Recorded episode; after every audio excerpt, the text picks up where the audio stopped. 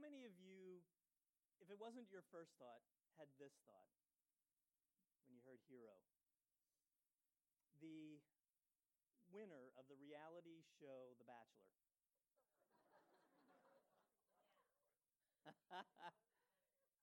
well, not even top 10. Okay. That's the story of Esther. Esther was an ancient version of the winner of the story uh, of the reality show The Bachelor. So there you go. A whole new definition of hero for you guys. It's a great story. I, I, um, it's been, I think, a couple of years since I've read the book of Esther, and it truly is a great summer read. If if you are like me and you haven't either, you've never read the story, or it's been years since you've read the book of Esther, you need to put it on your list for this summer and read this story. It has all of the elements of a great summer read. It is um, intriguing, there is um, all kinds of intrigue going on, there's protagonists and antagonists, there's conflict, all of the things that go into a great summer read.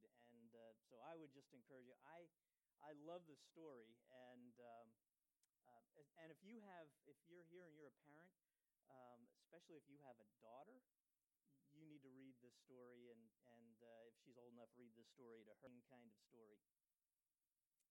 So, you heard kind of a quick overview in that, in that little two minute video, and uh, so I'm not going to be able to do it justice either. There is so much going on in this story that I'm not going to be able to cover, um, but go with what we can. So, the story opens up with a huge party. The king, Xerxes, throws a party um, at the palace, and uh, the party is for himself because he's the king.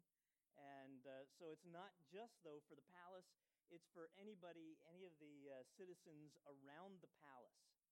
So it's this huge multi day party, and there's an open bar.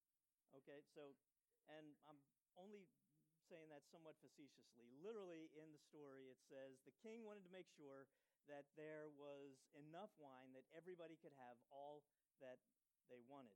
Woohoo! Love the king. So they have this big party going on, and uh, people are having a great time, and the king is having a great time. And in his euphoria, he realizes his queen, Vashti, is not, is not present and she is apparently a looker. And so he's now feeling really good. He wants to have his wife, and he wants to kind of show his wife off. And uh, so he sends for his wife, and she refuses to come. She does not want to be trotted around, apparently, like a showpiece. And so, for whatever reason, she says she just doesn't show up, which immediately puts them into a national crisis. This is bad news. The queen has refused to come at the command of the king. Party's over, cabinet around because they've got to figure out what to do. And so these wise men say, all right, first of all, Vashti is out. Okay, so she is no longer going to be the queen. She has to be banished from uh, the palace, banished from the king's life forever. She is out. Uh, Heather is preaching this in, uh, in Voorhees, and she said, You know, actually, I think she made out pretty well. I, I expected that these guys would have had her killed, but so she got off easy. Anyway, um, so she's banished, but that's not enough. They decide they have to send an edict to every province in the kingdom, which basically says the man is the king of his castle.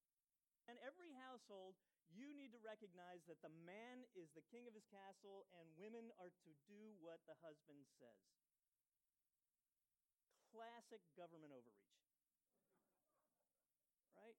Like, I can't, you can't believe that this is, this is what they send out. And, but that's, that's what they do. They send out this, this edict that that's supposed to be the case. You know, when you have to make a law that says, women, you have to listen to your husband, that's, a, that's pretty weak. And I'm thinking about that in, and contrasting it with Jesus. So, again, we're in a different culture, it's a different time. We live in a different place in our country, but, but when Jesus came along, it was still very much a matriarchal, patriarchal, excuse me, patriarchal uh, society. And into that, Jesus treats women as equals. He engages them in conversation. He has meals with them. He has women following and supporting his ministry. Women are fully engaged, and Jesus is treating women as equals, which is not okay with the culture. They, they are not appreciating that. They think that's a weakness in him instead of, instead of a strength. But here it is this kind of contrast between the kingdom of the world and how the kingdom of the world looks at things and reacts to things. We have to make laws, we have to oppress people and put people down in order for um, others to be in their rightful place and so forth. And Jesus, the kingdom of God, views everyone as equal. We are all one under Christ. Marriage in Ephesians 5 is talked about as a mutual submission. Submit yourselves to each other out of reverence for Christ. Wives, submit to your husbands. Husbands, love your wives sacrificially like your own body. Very different worldviews. The world, with its um, desire for power and control, and the kingdom of God, which calls us into these kind of relationships built on love in submission to Christ. Anyway, so that's how the story starts. There's this edict, and uh, Vashti is out, and uh, now the king is starting to feel a little bit lonely. He's missing having a queen. And uh, so his advisors gather together. They're concerned that maybe he's going to, you know, weaken and he's going to invite Vashti back or something. And so they come up with a plan and I'm just going to read it to you because if I told you, you wouldn't believe me. So it's from the second chapter of Esther, verses 3 and 4. The words are on the screen. Says this This is, the, this is his advisors. Let the king appoint agents in each province to bring these beautiful young women into the royal harem at the fortress of Susa Hegai, the king's eunuch, will be in charge of uh, the harem will see to it that they are given beauty treatments. After that, the young women, the young woman who, who uh, most pleases the king, will be made the queen instead of Vashti. This advice was very appealing to the king, you think? Right? You guys are brilliant.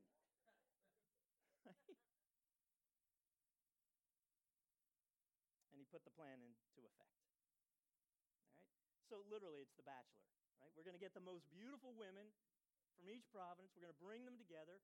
We're going to give them, you know, kind of finishing school. And then they're going to be brought, um, you know, each one at a time into uh, uh, the king's chambers. So that's that's the story. He meets Esther, and she is, I love this word, beguiling. She is apparently a tremendously beautiful woman. And he is smitten with her, and he selects her to be his queen. What he doesn't know is that Esther is Jewish. She shouldn't be part of this at all. This kind of forsaken minority, wrong religion, and so forth. She shouldn't be in this competition at all. But nobody knows except for the guy who helped get her into this contest, her cousin, a guy named Mordecai. Okay? So she comes in, she she is just so attractive, she's so beautiful that the king selects her and makes her his queen. And one of the things I thought about as I was reading that part of the story is how each one of us is gifted by God with a beauty. There is something uniquely beautiful about each of us. It may not be the physical kind of beauty that, that Esther had, but there is something beguiling about you. A way God has wired you up, a, a way that God has gifted you, a way that, that you function in the world. Maybe it's some special knowledge that you have. Maybe it's a gift of being able to communicate with folks. Maybe it's your gifts of compassion. Maybe it's your intellect, whatever it is that God has uniquely gifted you, that you are beguiling in your own way. And when we understand that, when we realize that, how do I use that God given beauty that I have to be a blessing to the lives of others?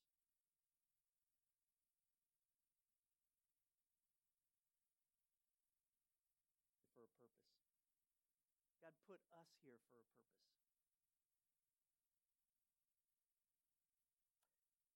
So let's go on with the story. The, the person who hasn't been introduced yet, every great story, right, has to have conflict. And so the conflict in this story is created by this character named Haman. Haman is the, um, this thing's driving me nuts. Haman is, there it is. I'm going to just hold it here. Haman, Haman is the uh, king's chief of staff.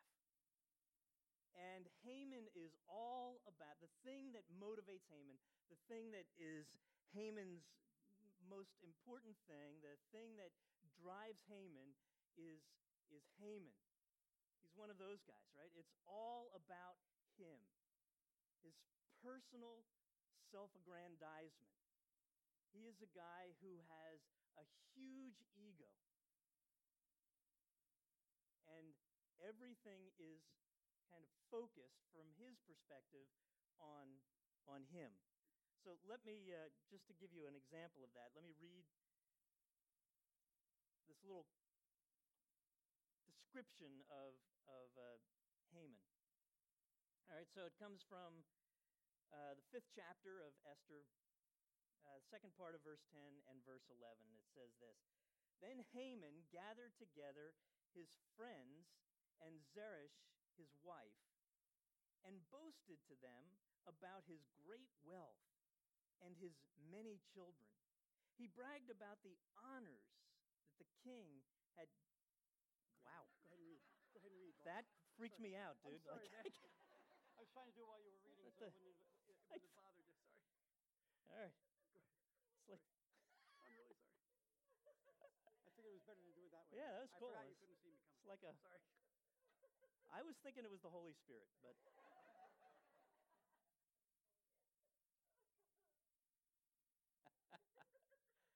that was awesome, Jack. That would never have happened in Voorhees. Like,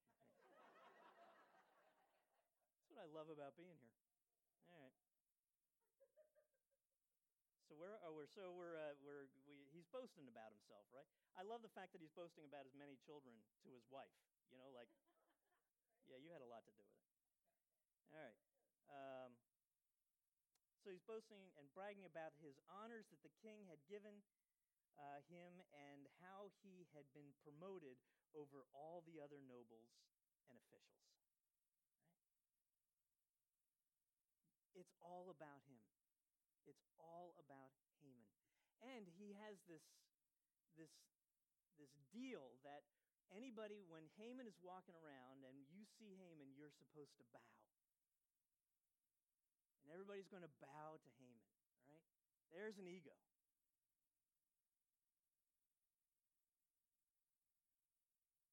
When a leader is motivated by self, that's a dangerous leader. When a leader hyper personalizes everything based on his or her ego, That's a dangerous leader. And whether it's in the political realm or the military realm or the business realm, wherever that is, it's dangerous when a leader is all about self. And that's Haman. So everybody's bowing to Haman, except for one guy Mordecai. Mordecai, Esther's cousin, refuses to bow to Haman.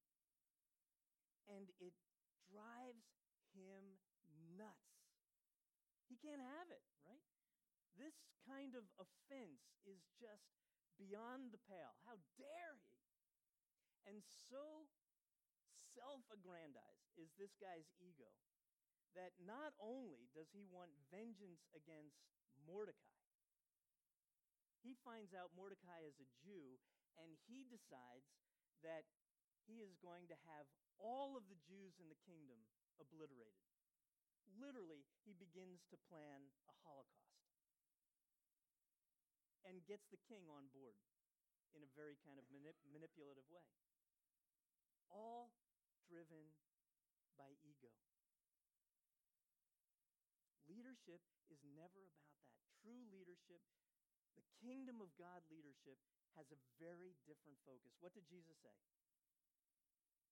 I did not come to be served, but to serve others, and to give my life as a ransom for many.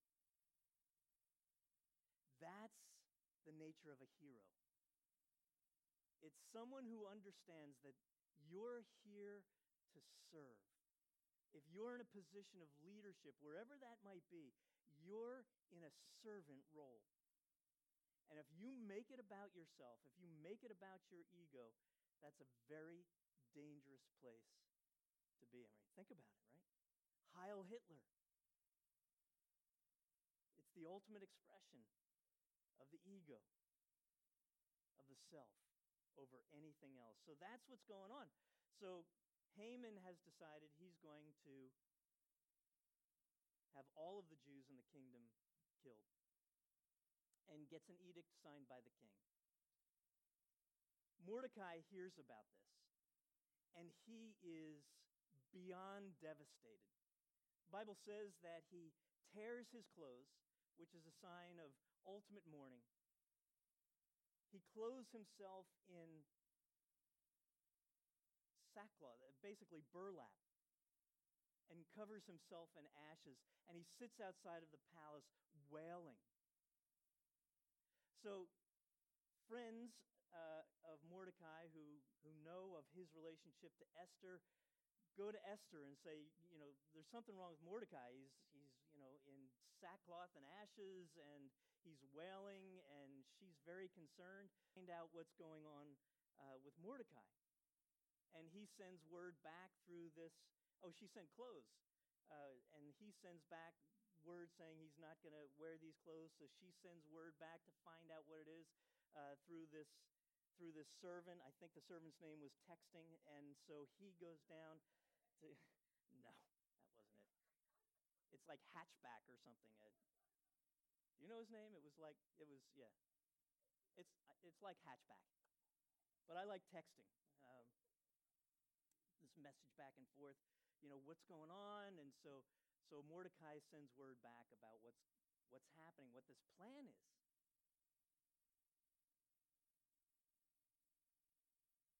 And then says to Esther, You've got to do something.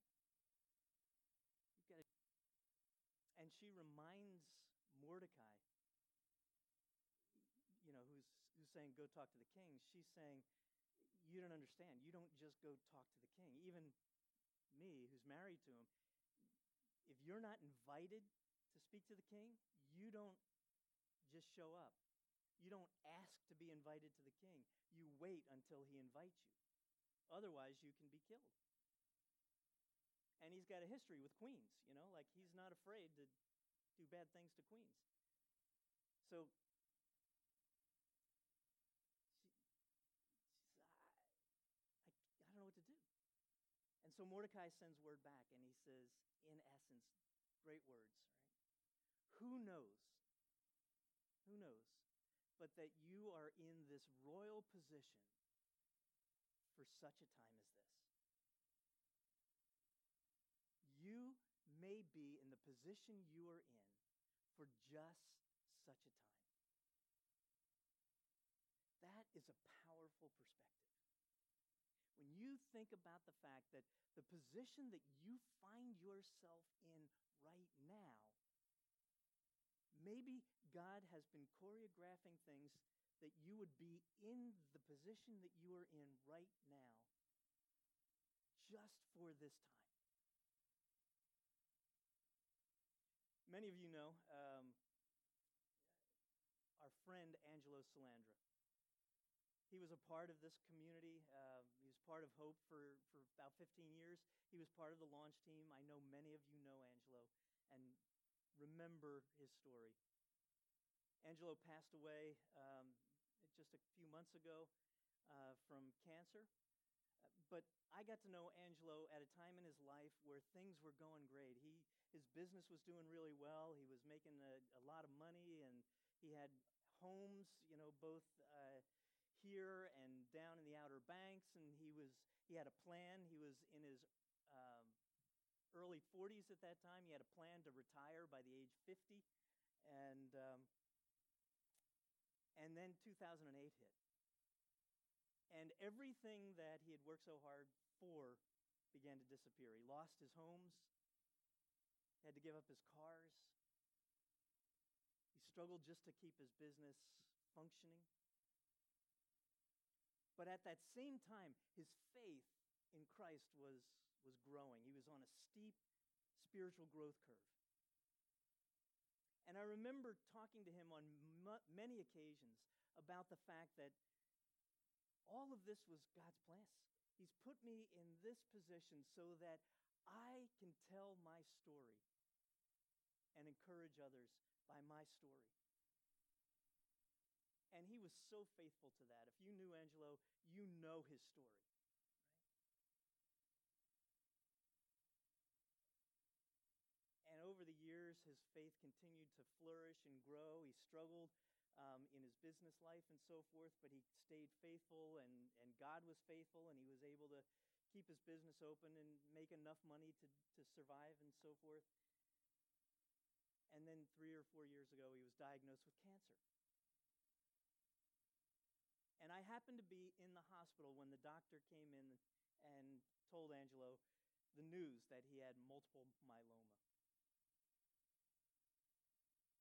And Angelo's first reaction was, Well, everybody's got to die of something. Like, that's the first words out of his mouth.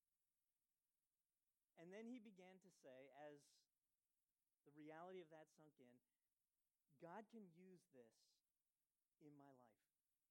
I can be a witness even in this.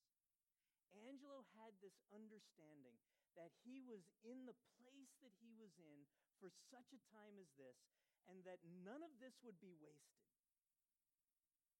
That in God's economy, when we understand that God is at work in the realities of our lives, and if we can just see Him, if we just put our faith in Him, that He'll use us right where we are, even in places that are uncomfortable and difficult. And Esther had been in this beautiful place, but now all of a sudden it was terrible.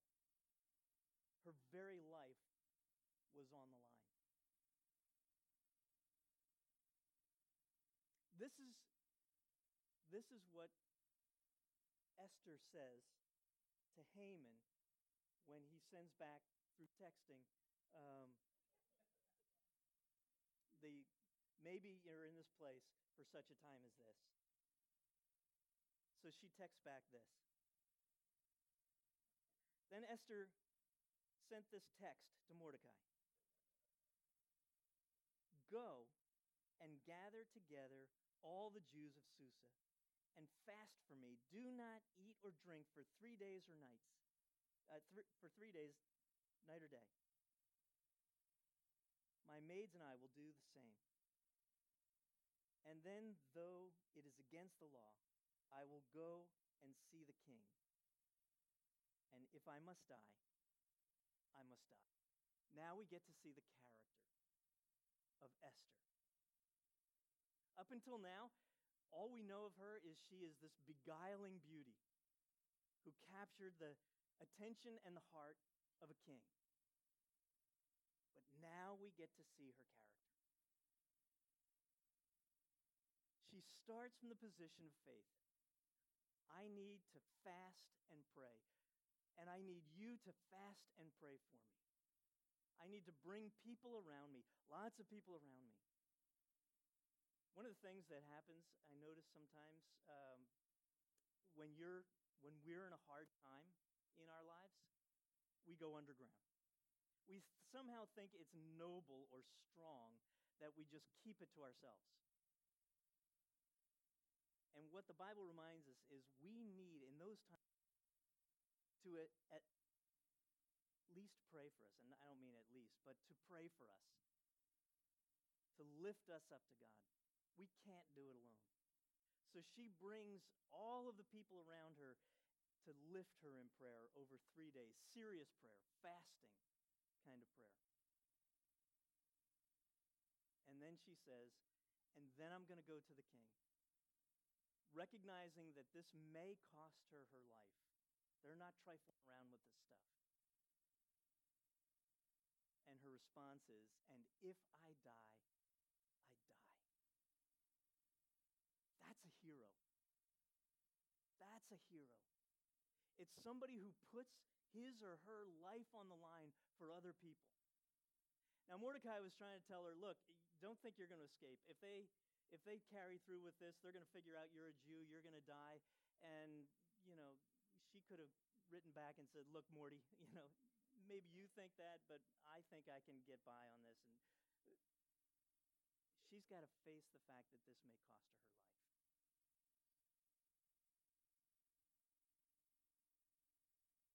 So then, as the story goes on, she, she does go to the king. And he welcomes her and says, You can ask me whatever you want to ask me. And she is so smart. She is so wise. She doesn't just come right out and say, Hey, don't, don't kill Jewish people. You know? She says, I, I want to I want to have a banquet. I want you to come to a banquet. Comes to the banquet. Then she says, says, whatever you want. She says, I want another banquet. I want you and Haman to come to this banquet. And, you know, as the story unfolds, she, she outs Haman and uh, uh, you have to read it yourself. I can't, I just can't give you enough information in this thing. But here's, here's the takeaway for me. we have this woman who recognizes and uses her beauty for the sake of others. She is beautiful. She is brave. She's faithful. That's a powerful combination. You're beautiful.